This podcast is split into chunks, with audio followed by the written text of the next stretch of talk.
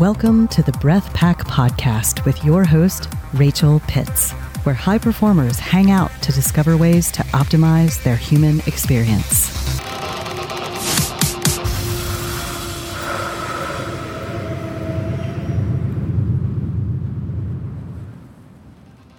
Brian Hite, PhD, is an individual with varied interests and eclectic experiences. As a grown up, he has worked as a stuntman in over 130 movies and episodes of TV shows, a performance psychology consultant for the U.S. Army, and a senior dissertation chair at Grand Canyon University. Currently, Brian co hosts a podcast called Poking Holes in Blinders.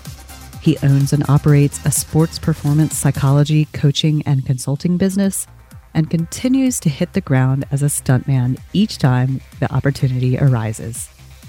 Brian has authored one book called Begin Again Utilize the Wisdom of Eastern and Western Ideologies to Achieve Your Full Potential, and is working to complete, hopefully by the end of this year, 2023, his second and third books on mental strength for entrepreneurs.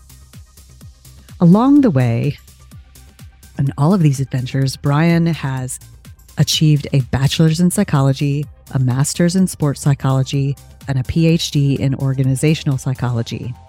He's a certified mental performance consultant through the Association of Applied Sports Psychology and has spent the last 15 years helping athletes, performers, and U.S. Army soldiers develop the mental strength resources necessary for them to perform to their potentials and navigate life's challenges to the best of their abilities.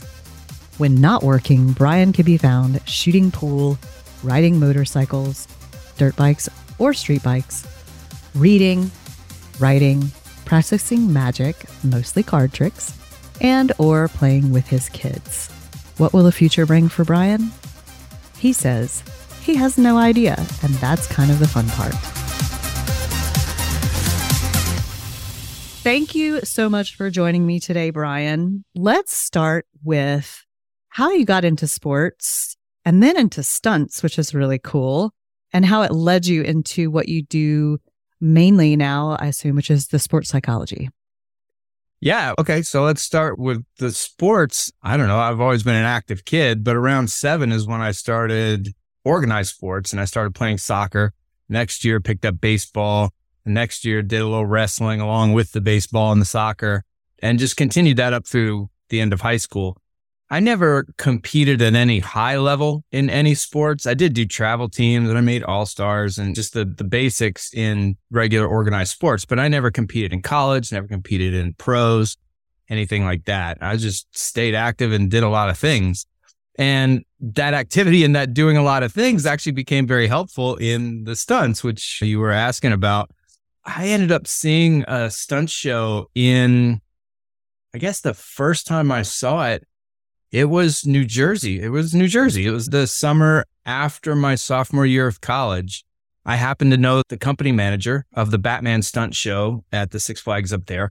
And I was going to college at Rutgers. And so as soon as I got back to school for my junior year, I went to Six Flags with a friend of mine and saw this show. And it was fantastic. I, I couldn't even believe that people were being paid to do this stuff. It was really incredible. And so I started talking to the guys and just asking, how do you get into this? And they told me you have to learn how to do fights, high falls, and motorcycles.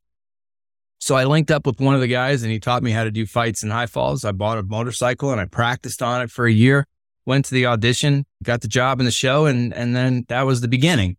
I I did that show for that summer. And then the summer after that, New Jersey, moved out to LA, did uh, the same show and then a few other subsequent shows out in LA while getting into film and TV. And uh, I really attribute that variety of athletic activity that I had when I was a kid because there was really, if there was a ball, I would play it. If it didn't involve a ball, I didn't really, wasn't really interested. But volleyball, baseball, basketball, tennis, it, it really soccer, like I said, I never did play football in an organized way because my mom wouldn't let me. She thought it was too dangerous. and then I started doing stunts. But but I did play football with friends out in the yard or wherever where we happen to find ourselves. So it was a the in terms of athletics, I really only focused on soccer and baseball in an organized setting, but I played everything and I loved everything. And I think all of that was beneficial in that shift to stunts of just being versatile and being able to adapt to whatever circumstances they happen to throw at you for whatever job you happen to be on. So, touching on that just before we move into the psychology part, do you think I always assume that somebody who is a stuntman needs kind of a lack of fear.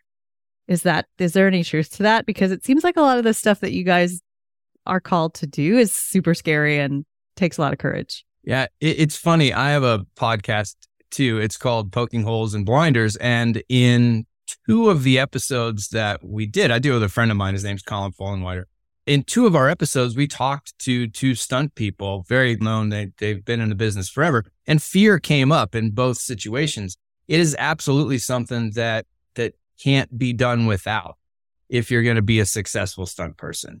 it, it is absolutely essential that you have a healthy level of fear and that you're able to regulate and manage that fear in whatever situations you find yourself. So the absence of fear would be a very bad thing. And it's truly a red flag to many of us in the business and stunt coordinators as well. If you hear somebody tell you, I'm not afraid, I'm never afraid, I have no fear, then I mm. don't need you. I right. don't need you on my set. I don't want to be around you. You're dangerous. And I don't want dangerous. I want to do my job and I want to go home at the end of the night in the same condition that I showed up this morning. And people without fear put that situation at risk. So, yeah, that's a really good point because from a liability standpoint, you want a professional who knows the danger and the risk and make sure that you're mitigating uh, each and every variant that you can, like to keep yourself and everybody else on the set safe, I imagine. Yeah, it, it, it is, it is the fear. The fear is something that, that it does, it, it keeps you safe. It you don't want it to be so strong. And I'd say that this is true in life. I, would say that fear keeps you safe. It's an, it's a, it is a helpful and adaptive and useful emotion. However, it can run away from you just like any other emotion. It reminds me of, of Aristotle's concept of the golden mean. So the, Aristotle talked about virtues and the fact that too much or too little, even of a virtue, it, it turns into a vice. So you want to be right in the middle. You want that happy medium, the gold of the virtues. And I think fear is the same way. I think that honestly, probably any emotion, a good argument could be made that somewhere in that middle ground is the right place to be. And so the fear, yeah, it keeps you safe and it's very useful under certain circumstances. If you don't have enough of it, you're going to get hurt. And if you have too much of it, you're going to miss out on a lot of experiences and a lot of fun stuff that, that you could have done otherwise. So yeah. That's how I think about fear. I imagine that fear is something that comes up a lot in your work with athletes and performers in your psychology work. So let's talk about a little bit of that, of how you decided to go into the field of psychology and some of the things that come up. Cause I know fear is like, it'll cause people to overtry, it'll cause people to underperform, all those things.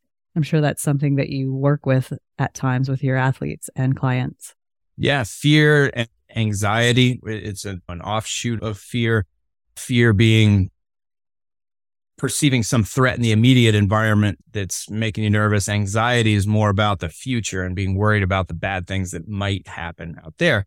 But they come from the same family. Yeah, those are big topics in the sports psychology world to just back up a little bit and answer your question about how I got there, I, I was introduced to psychology as a senior in high school in a psychology class I took at my high school and was immediately hooked. It was really fascinating to me, all the different areas with memory and cognition and emotions and perception and uh, just a whole gamut that, that psychology is. It's not just, and this is a misconception I think that a lot of people have psychology is not just about put somebody on a couch and talk to them in therapeutic settings. It's way more than that. It encompasses so much. And I had no idea until I took that class and it was, it really intrigued me. So I, when I went to college, I majored in psychology and, and just eh, that interest continued to grow. Then I dropped out of college with one semester to go to move to LA and be a stuntman. and so, but the interest in psychology never left. The interest in how people think and just that intrigue about what's what makes a mind work, mine and everybody else's. It, it never went away. And then there was a time when I was I started coaching gymnastics. Now I was never a gymnast, but I did pick up some gymnastics along the way that was very helpful in the stunts. And while picking it up, I also learned how to coach it and I'd coached kids in many settings. So one thing led to another and I was coaching gymnastics. And while I was coaching gymnastics, these kids that I was coaching, they were learning the skills and they could do the skills. And I watched it happen on a daily basis. And then I took them to a meet and some of them would exceed beyond expectations and some would tank miserably. And I couldn't tell which there seemed to be no relationship almost between how they performed at practice and how they performed at the competition. So again, fascinated in that because there was obviously physically they could do it. I'd watched it happen. But when they got to the competition, it was very different. And the only explanation for that was mental. So I started reading more about sports psychology and delving more deeply into how the mental aspect of performance affects the physical aspect of performance and how the two go together. And that led me to the master's. I had finished my bachelor's at that point, just, and that's the whole story of itself, but I got it done. And then I went on with the master's in sports psychology, finished that and just wasn't finished. I wasn't finished learning. I enjoyed the material, continued on with the PhD in organizational psychology, which is essentially sports psychology for businesses. But but that's that was the path and never with the intention of actually working in the field. I really enjoyed stunts. I thought that i'd be doing stunts forever. I'd just do stunts and i'd be a stunt coordinator and i'd retire in stunts. And and this psychology thing was just a a hobby it was just an avocation that i kind i don't know i just enjoyed exploring and and applying in coaching settings when i happened to find myself there next thing you know i was had to find myself at the army in a, in a performance psychology role for them as a consultant. And I did that for a couple years, went back to stunts again, and then back to the army again for another, for I guess it was nine years that time.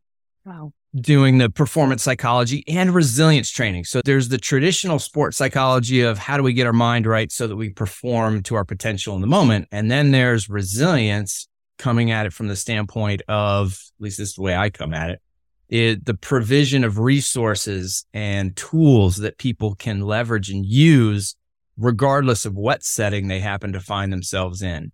It's just stuff that can be protective in the sense that when the inevitable bad, inevitable bad things happen, they don't knock us down quite as far. And they can be tools where if we get knocked down far, we're able to recover more quickly. And not only that, but this is important too, get better as a result of going through those challenges in the first place, learning and becoming wiser from our experiences so that each experience we have, whether it be good or bad, we're coming out of it better than we went into it. Absolutely. So, so that's kind of the pathway into sport performance psychology that I've taken and and continue to take. So like you said, I have my own business, Begin Again Performance Psychology. I work with athletes, I work with performers. I work with business people, entrepreneurs. In fact, I've got two books I'm finishing up right now, Mental Strength for Entrepreneurs. So I work with that population as well.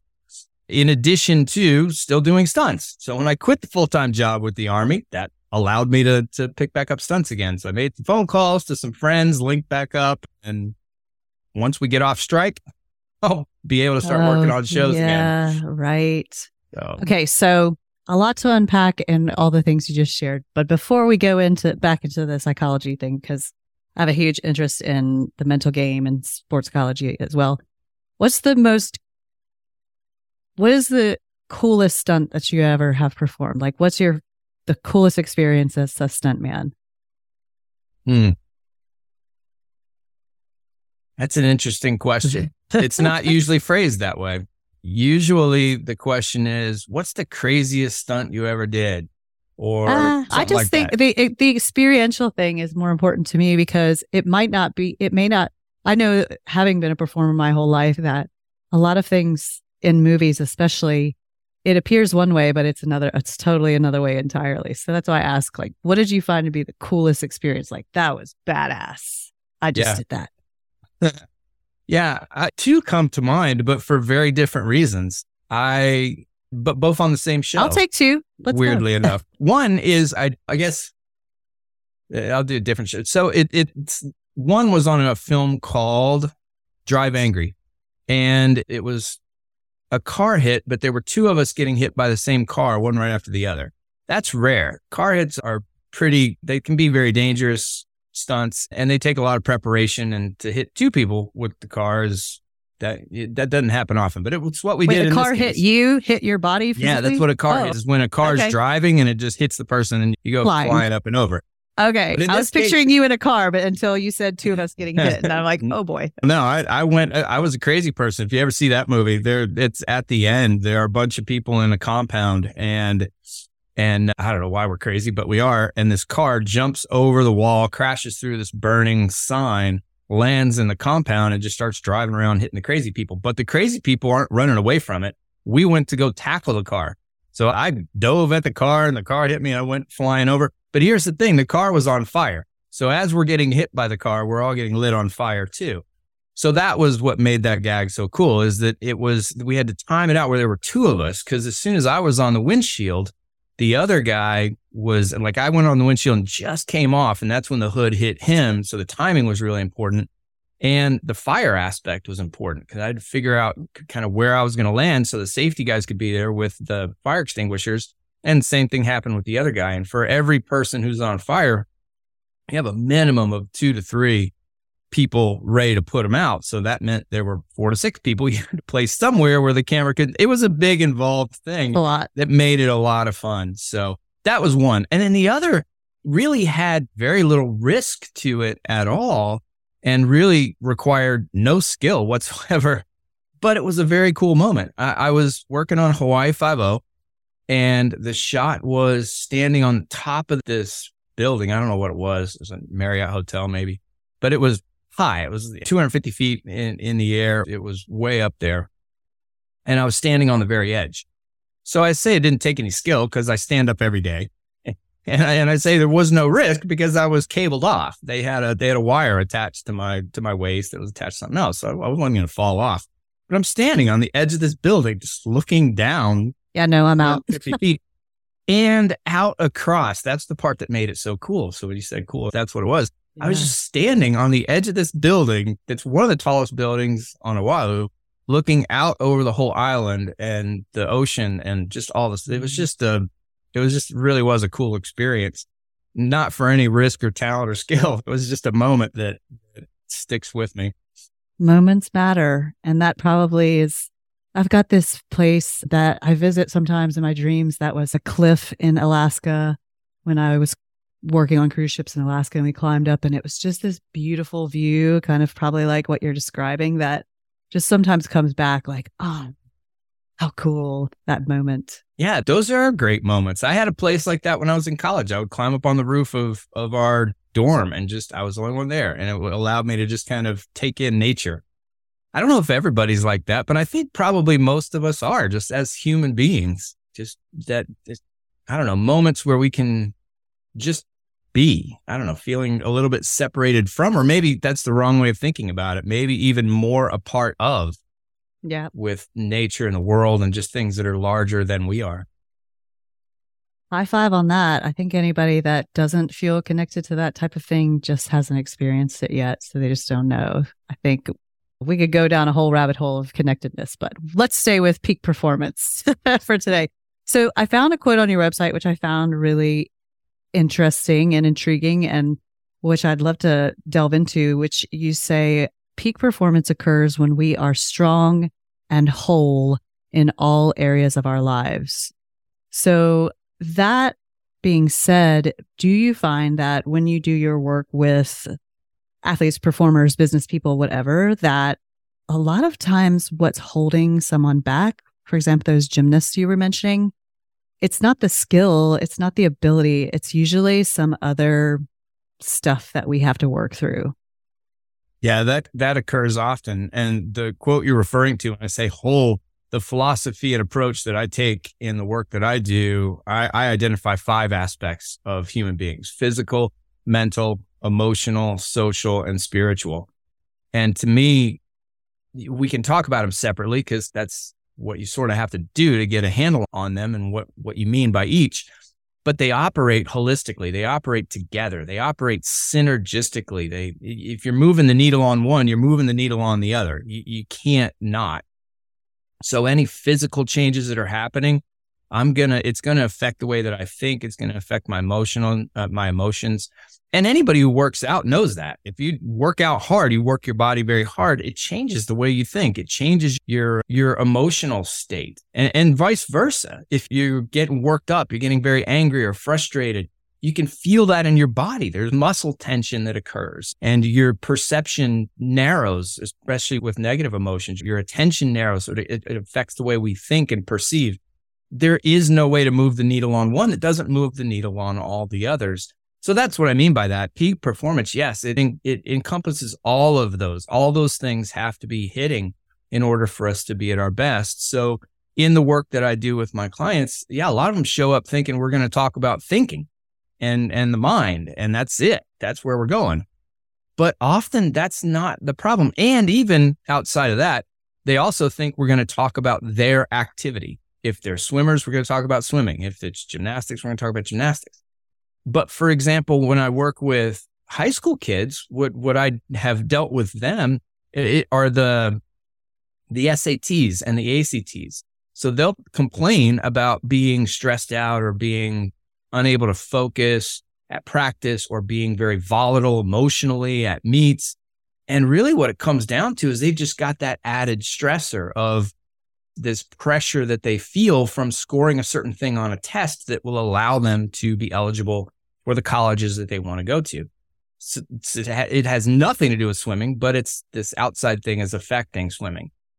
So all of that stuff works together. If any one of those things is out of whack, for example, even the social, if somebody's having a fight with a spouse or a significant other or just some friends or feels ostracized or not a part of whatever group they happen to be in, that social component will affect them emotionally, mentally, and ultimately physically in terms of their energy level and what they're able to put out. So that's, I appreciate you pulling that quote out because that does encapsulate the philosophy that I, and, and approach that I try to take with whatever client I'm working with. Yeah, there's definitely, there's so many layers and of psychology to everything that we do. And I've gone down the rabbit hole, especially lately in in working in breath work and how like a lot of the trauma and a lot of our stress and pressure is trapped in the body and ways that you can't really think yourself out of it. Sometimes you have to physically work yourself out of it, which is again going back to what you said, why physical exercise sometimes releases some of our tension stored in our body when we need to like get rid of energy.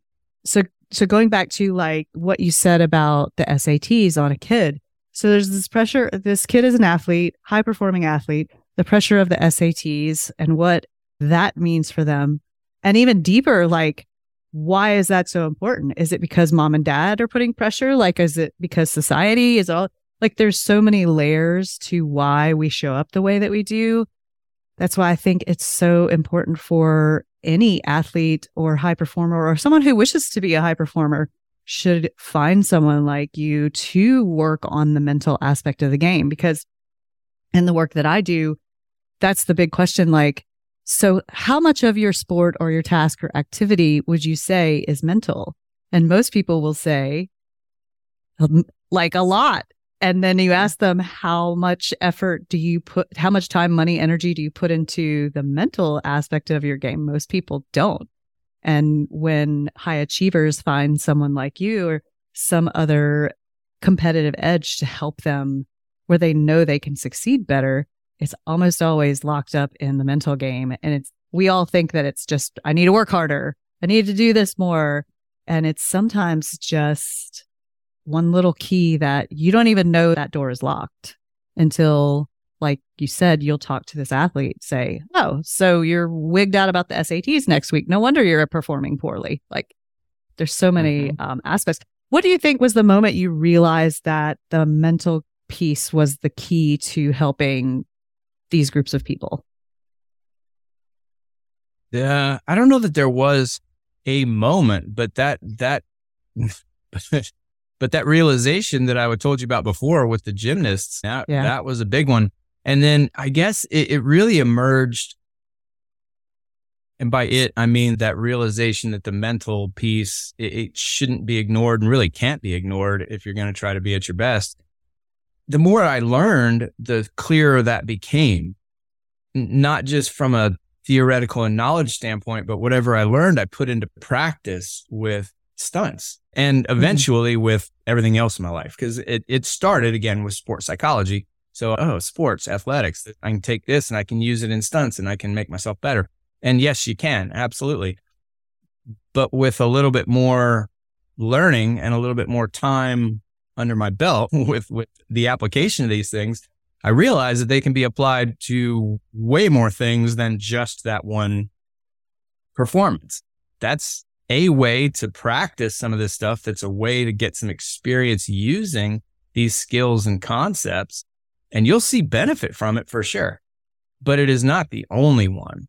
This stuff is relevant throughout life. And so I guess there's, there wasn't a moment. It has been a continual learning process about exactly when and how and what these different skills can affect in various yeah, areas. And as we progress as a species of humans and keep un- uncovering more complicated things about the brain, it's just so fascinating, right?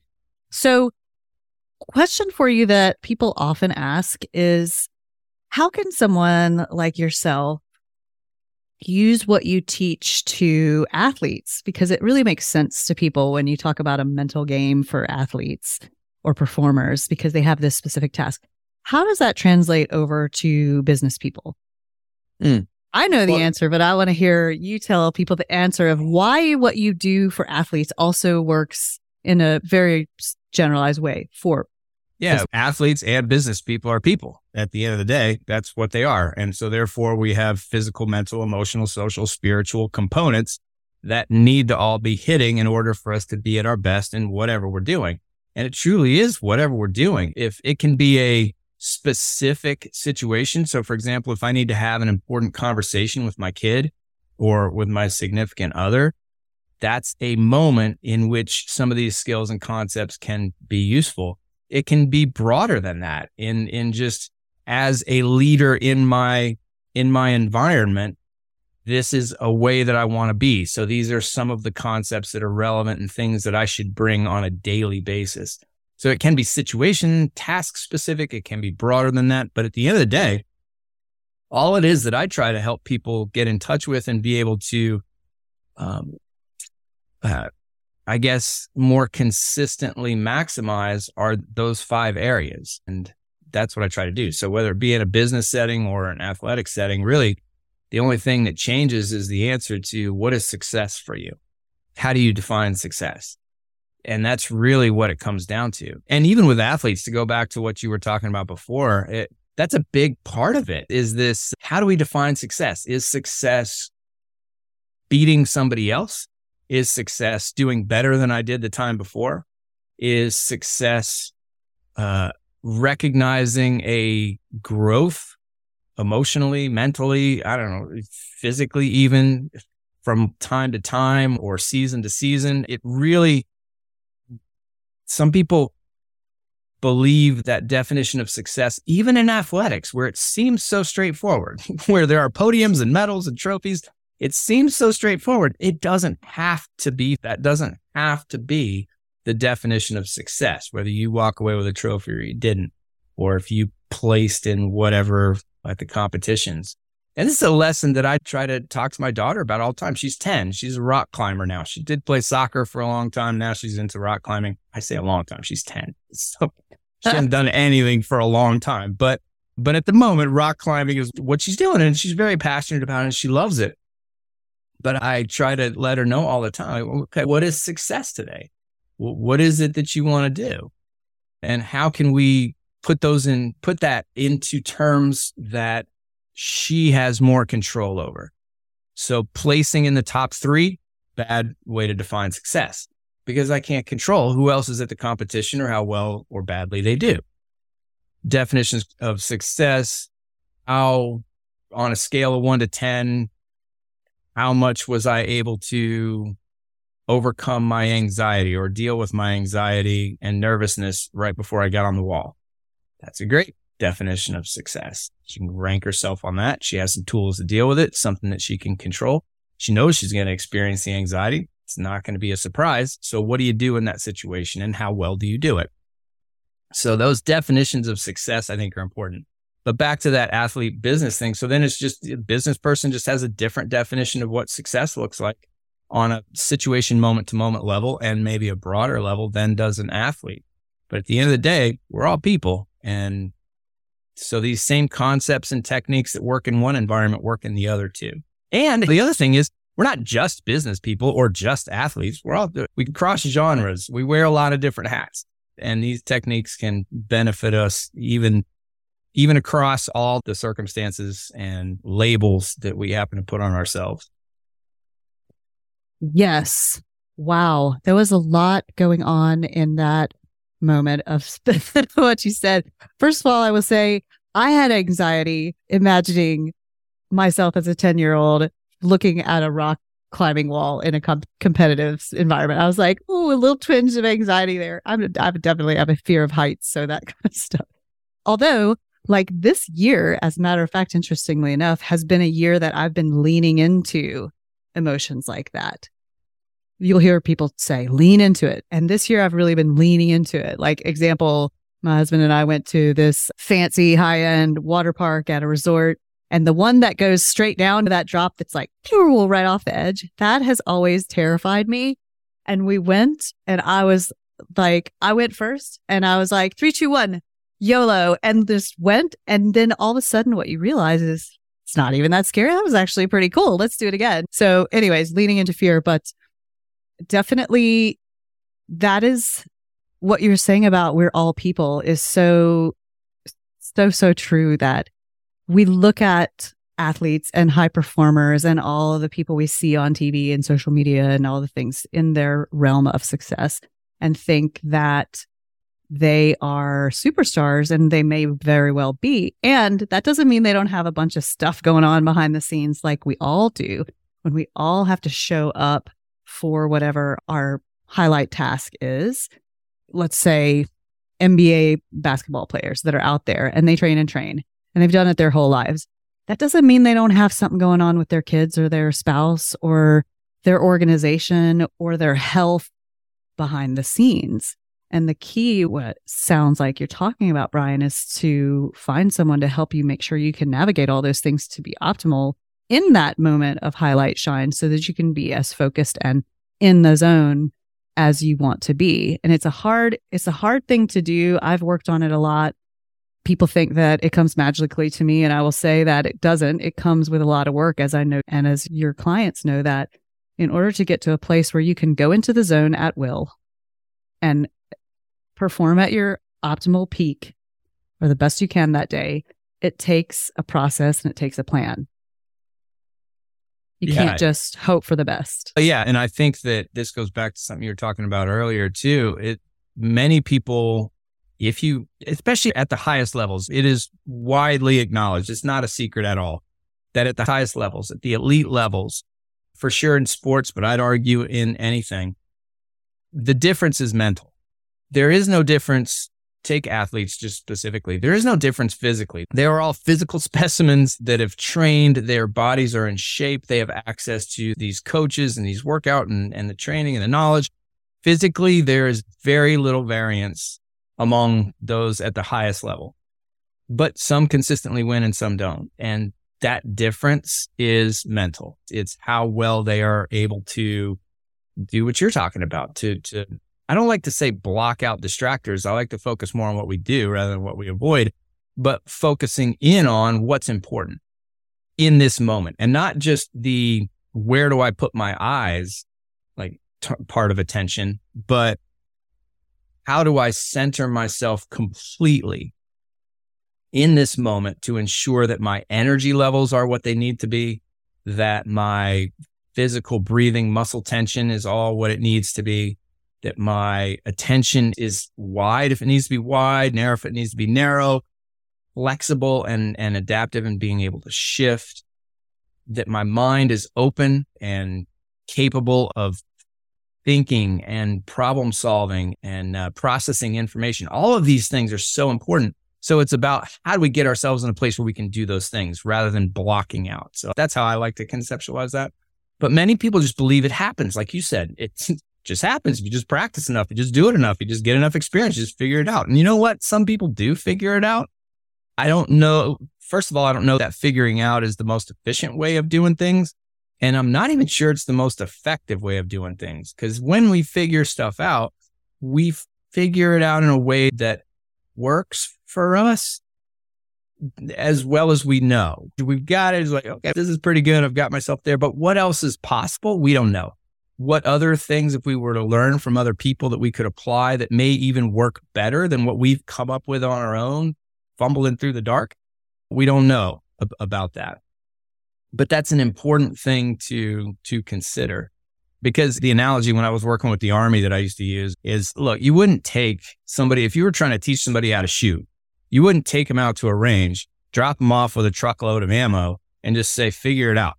Good luck. You just you wouldn't do that. You would provide them with information, with guidance, with coaching about how you do what you do and then you give them experience, then you give them practice with some periodic coaching and mental the mental skills are no different from that you get some information up front, you get some knowledge about the concepts, the the tools, and then you go try them out. And they're either going to work or they're not. And probably they're not as well as they could the first time around because why? They're skills when you haven't developed them yet. So then you get a little coaching and you can improve. And through experience and time and the consistent application, then you get better. Then you start seeing the results. It's almost like too, then another analogy that I use, there are two. One is pool and one is bowling. Because bowling, you can do pretty well just throwing the ball down the middle of the thing. You'll score in the 180s maybe if you do that pretty well. But as soon as you start learning how to curve the bowling ball, now your score can go into the 200s and up to 300. But it's going to go down initially because you're going to throw that ball in the gutter a lot. So if you're used to 180, you're going down to 70. but then it will consistently build up.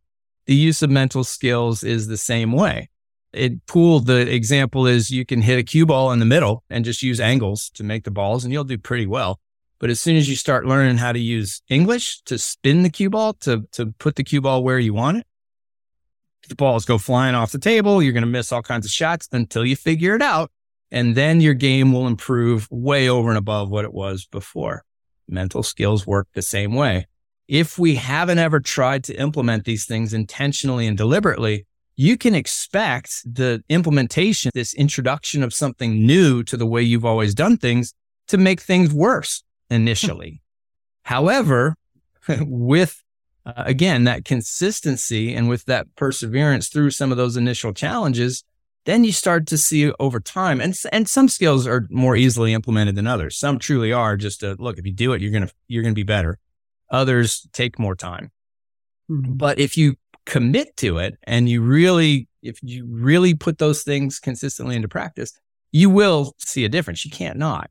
So that's, I don't know, that's a long way of answering what it was that you asked. I don't even ago. know what I asked, but yes to all that. Definitely what I think that most, whether, whatever the, the pursuit, the goal is to be able to have that consistent performance under pressure on demand because it like what you're saying if you're just figuring it out on your own it might not be duplicatable and you want to be able to duplicate it every time that you perform a task whether it be shooting a free throw or making a sales call and you want to be able to feel consistent and that's i think what a lot of people strive for that they're like why can't i get this free throw and they don't realize that they need to work on the mental game and having a coach like brian or any type of mental coach can help. It definitely, every coach that you have can give you that help of like a 30,000 foot view when the actual client performer is down here in the trees. Like the coach can help you see the forest for the trees and see how to make it more consistent. Yeah, it really is something that, that people, what I get a lot of times from athletes too is ones that they just haven't it's like their first time ever having a problem. They've throughout their careers have kind of coasted. And now all of a sudden, for some reason, and they don't know what it is, their things are hard and they can't just generate the same drive and energy and or even care the motivation goes down. They're just not having fun like they used to. There, there's there are all these things. Interesting. Some of those kind of come with at certain periods of time. So for example moving in the 12 to 13 range for kids that's when cognitive they move their cognitive abilities shift and change. The socially things are a little bit different and many of them who played sports as kids, they'll stop. That's a big transition point for mm. kids. Also, that move from high school to college. Some make it, some don't. And that junior year ish of trying to figure out, all right, am I going to do it? Am I going to go for it? Am I not going to go for it? Or, and why? Really, it gets back to what you were talking about before. Why am I doing what I'm doing? Is it to please these people? Is it because I love it? Is it because it's for like, what is the source of motivation? Which is something I get into with clients all the time. It's not just about high levels of motivation or low levels of motivation. Often it's about the source of motivation. So we can mm-hmm. be very motivated by any number of things, some of which are more helpful than others. So that understanding is important. But the, but these athletes or whomever, they're just used to it coming. And like you mentioned, life happens. Things, they, from one minute to the next, we're never the same. At, from this game to that game, something's going to be different in your life. And so, what needs to be consistent, what needs to be the same is your mental and physical and emotional state prior to and during that particular performance. So, how do you get there? Because you can, you just need to identify what it is and then have some tools. So that's another thing where we really just start is okay, but what does right feel like? What does it look like? What is what is that experience for you? Because they don't know. They just go do it. And it's always it's just come easily.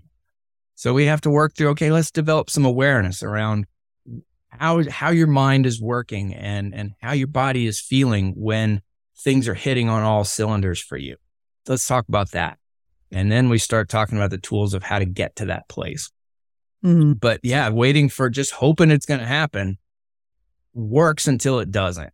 And, and again, like we talked about before, that's the differentiating factor for sure at the higher levels, but even lower as well. I love what you just said. And I want to highlight what you said about finding what feels right, what success looks like, and what it feels like to be successful. Because I feel like a lot of times we're con- we're conditioned to think about what's going wrong, right? The athlete comes to you and says, "I just can't. It's not happening for me anymore," and they think that it's the skill, and they forget that you want to focus on what is the right thing feel like because that's what we want to. We don't want to focus on what's going wrong. We want to get past what's going wrong and get back to what's feeling right. And that is a huge point that I want everybody to make sure they take. Let's shift really quickly to your book. I want you to talk about your book, Begin Again, because I was listening to you on another podcast and you talked about, I think it's like a every other day type of thing to read, which I really loved because I have embarked, and I'm sure people out there have embarked on umpteen missions of, I'm going to read this every single day. I'm going to do this every single day. And then every single day just is hard to work out. So tell us about your book and if I'm correct that it's like every other day thing. Yeah, it's there's certainly no prescriptive you must do it this way or otherwise you will see no benefit kind of a thing. But yeah, I just I put it out there. Sure. This would be a useful way to approach this book, this every other day aspect.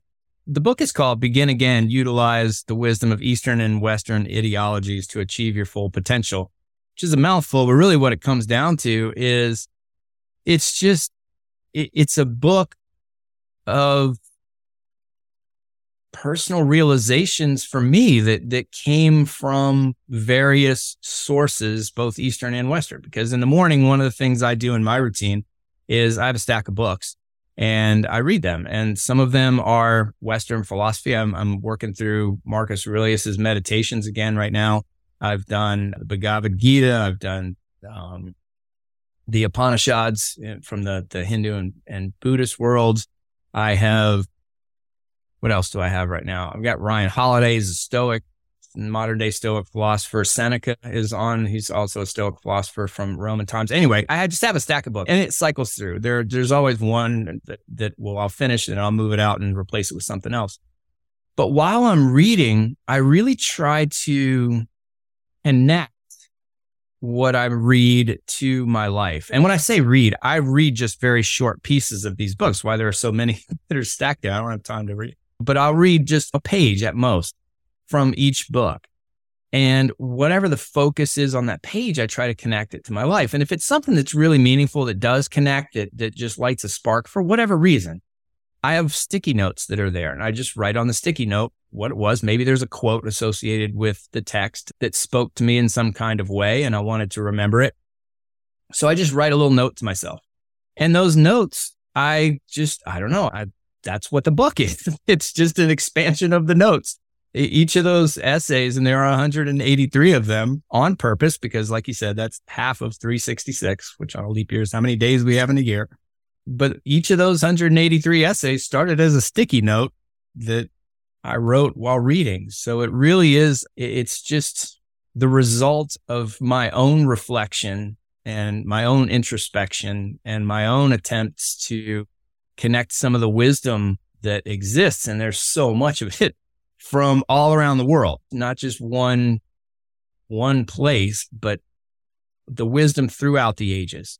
It, to include now the neuroscience you mentioned earlier. It's fascinating what we learn about the brain and all these different. So I, so yes, to neuroscience now, all the way back to 2,500 years ago when the Buddha was sitting under a tree.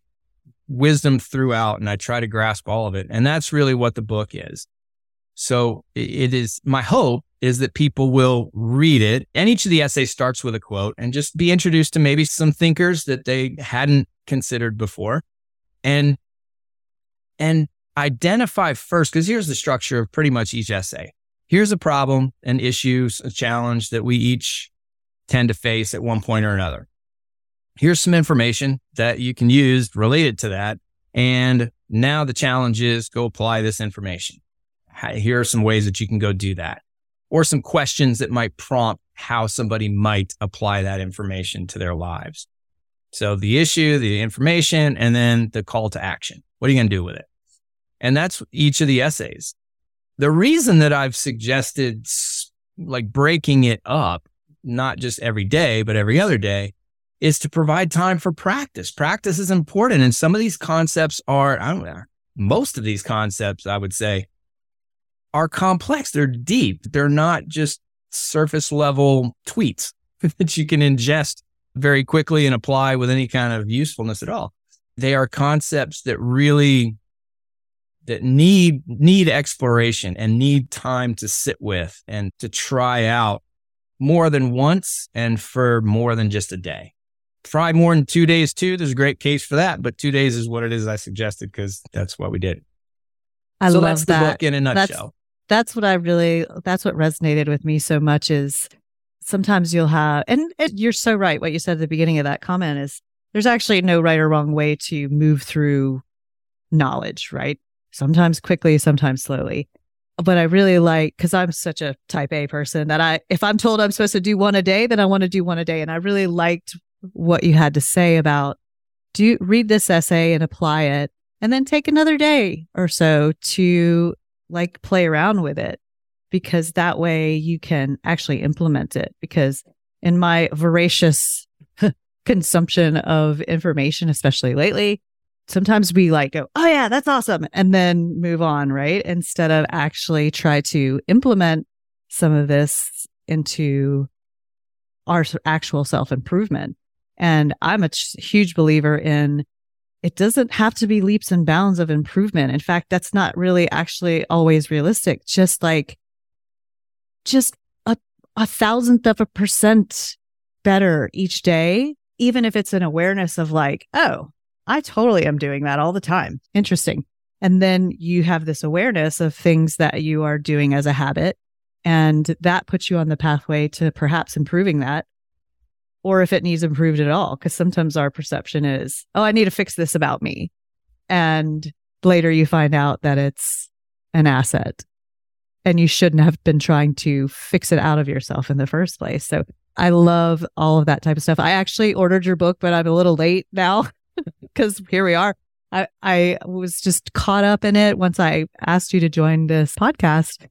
And I've been on a mission this year of reading more books than I, I want to spend more time reading books than being on social media, which is pretty easy to do if you're not careful. And so far I have succeeded. I've read a ton of books, including audiobooks, and yours is on the way. So we'll include a link to Brian's book, Begin Again, in our show notes, as well as links to where to find Brian and what he's got going on and anything else you want to share, Brian, where people can find you and how they can connect with you. Yeah, you can find me on Facebook, Begin Again Psychology, Instagram, same thing. I encourage you to check out the podcast, Poking Holes in Blinders. I know some kind, sometimes Colin and I get it right.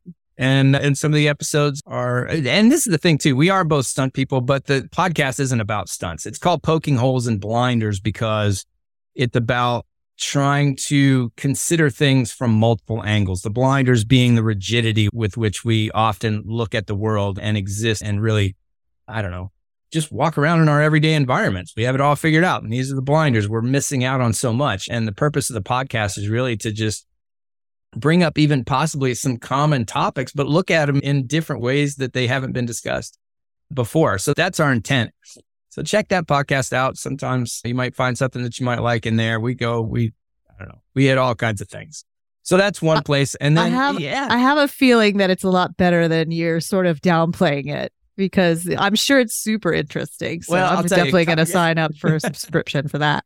Colin and I, we have a great time talking to each other. And we have had some really interesting guests on as well with the couple stunt people. We had a public speaking coach on there too. And we just, we do, we cover a variety of topics and just challenge each other to think outside the box and just to open our minds up and consider things that we haven't considered before. And I both of us believe that's incredibly important. It's why I read, it's why I write. And so, yeah, so that's really what the podcast is. Check it out. I hope you like it. And, and that's it. Yeah. Grab, grab the book, get a copy of that, read it. Hope you like that too. I'm in the process of volume two for that, as well as, as I mentioned before, two other books on mental strength for entrepreneurs. And probably about a fourth of the way through another book called, at least at the moment, life lessons from the back of a dirt bike. So be on the lookout for that one. That was that one's a fun one to to write. I like it. Time to do and it. On the coattails of that, I will circle back to what you said about your first book, Begin Again. Just remember out there, if you have an idea for writing a book, it can start as simply as post-it notes, like Brian said. So do not limit yourself. Just get started. Yeah. And that reminds me to get back to something you said too about things don't progress in leaps and bounds. Sometimes they do. Sometimes you can see huge changes in things, but more often it's incremental change. And often that incremental change is not even noticeable unless you're looking at it from that 30,000 foot view. I'll, I'll, tell you my, and, and I'm also a dissertation chair at Grand Canyon University. So I have dissertation students, PhD students who are working through their dissertations. And I know for my dissertation, when I was doing it, and this is guidance I provide to my students as well, is I had a, a picture of an elephant with a bite taken out of it with the saying being, how do you eat an elephant one bite at a time? I just, you know, I wrote dissertation on the elephant. So that's what it was. And it's just one bite at a time, one sentence, one sentence, one paragraph, one section. That's what you do. So it's little bits at a time. If you just sit down and work a little bit, I've listened to the same thing recently in other podcasts about authors, just in general, successful authors. They will limit their time to two hours, maybe, and no more of writing, but they're writing for those two hours and they're doing it every day. So there's the, it's the consistency. This, that, that's what gets you there. The tortoise and the hare. It's Aesop had it right. However many thousands of years ago that happened. High five on all of that as well. Thank you again so much, Brian, for being here. And you guys, just remember if you feel stuck, you probably need someone with different perspective to help you navigate that stuck place. So Brian is somebody that you can reach out to to help you get unstuck and optimize your performance. So thanks again for being here with us. Yep. Check it out. Begin again, performancepsychology.com. Thank you so much. And and Awesome. thank you, Rachel, for letting me come on and talk. I've had a great time with this conversation. Huge pleasure. Pleasure is all mine. Thank you. Thanks for listening to the Breath Pak podcast. For more information about how to become a part of the Breath Pak or to inquire about one on one breathwork coaching and optimizing your mental game with mental management systems, contact me at breathpak at gmail.com. That's breathpak spelled B R E A T H P A K at gmail.com. You can find me on social media at breathpak or at ultrafit lifestyle on Instagram and Facebook. It's my pleasure to support you on optimizing your human experience. So please don't hesitate to reach out to me today. And remember, you can make it through anything if you just breathe.